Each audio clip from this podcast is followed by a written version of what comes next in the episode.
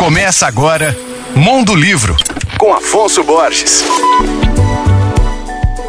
Alô, ouvintes da Alvorada FM. Geni Nunes, a escritora indígena, psicóloga e doutoranda, recentemente lançou o livro Descolonizando Afetos experimentações sobre outras formas de amar. Na obra, formada por cerca de 200 páginas, a autora repensa a exclusividade nos relacionamentos afetivos através de reflexões históricas e anticoloniais. Ela explica o significado de termos como monogamia, poligamia, amor livre e relação aberta e reflete sobre moral, ética, padrão e singularidade em relacionamentos. Geni Nunes é graduada em psicologia, mestre em psicologia social e doutora no programa de pós-graduação interdisciplinar em ciências humanas pela Universidade de Santa Catarina. Ela é ativista pela causa indígena. Geni é membro da Comissão de Direitos Humanos e do Conselho Federal de Psicologia da Comissão Guarani Iupa. Ela, inclusive, coordena todas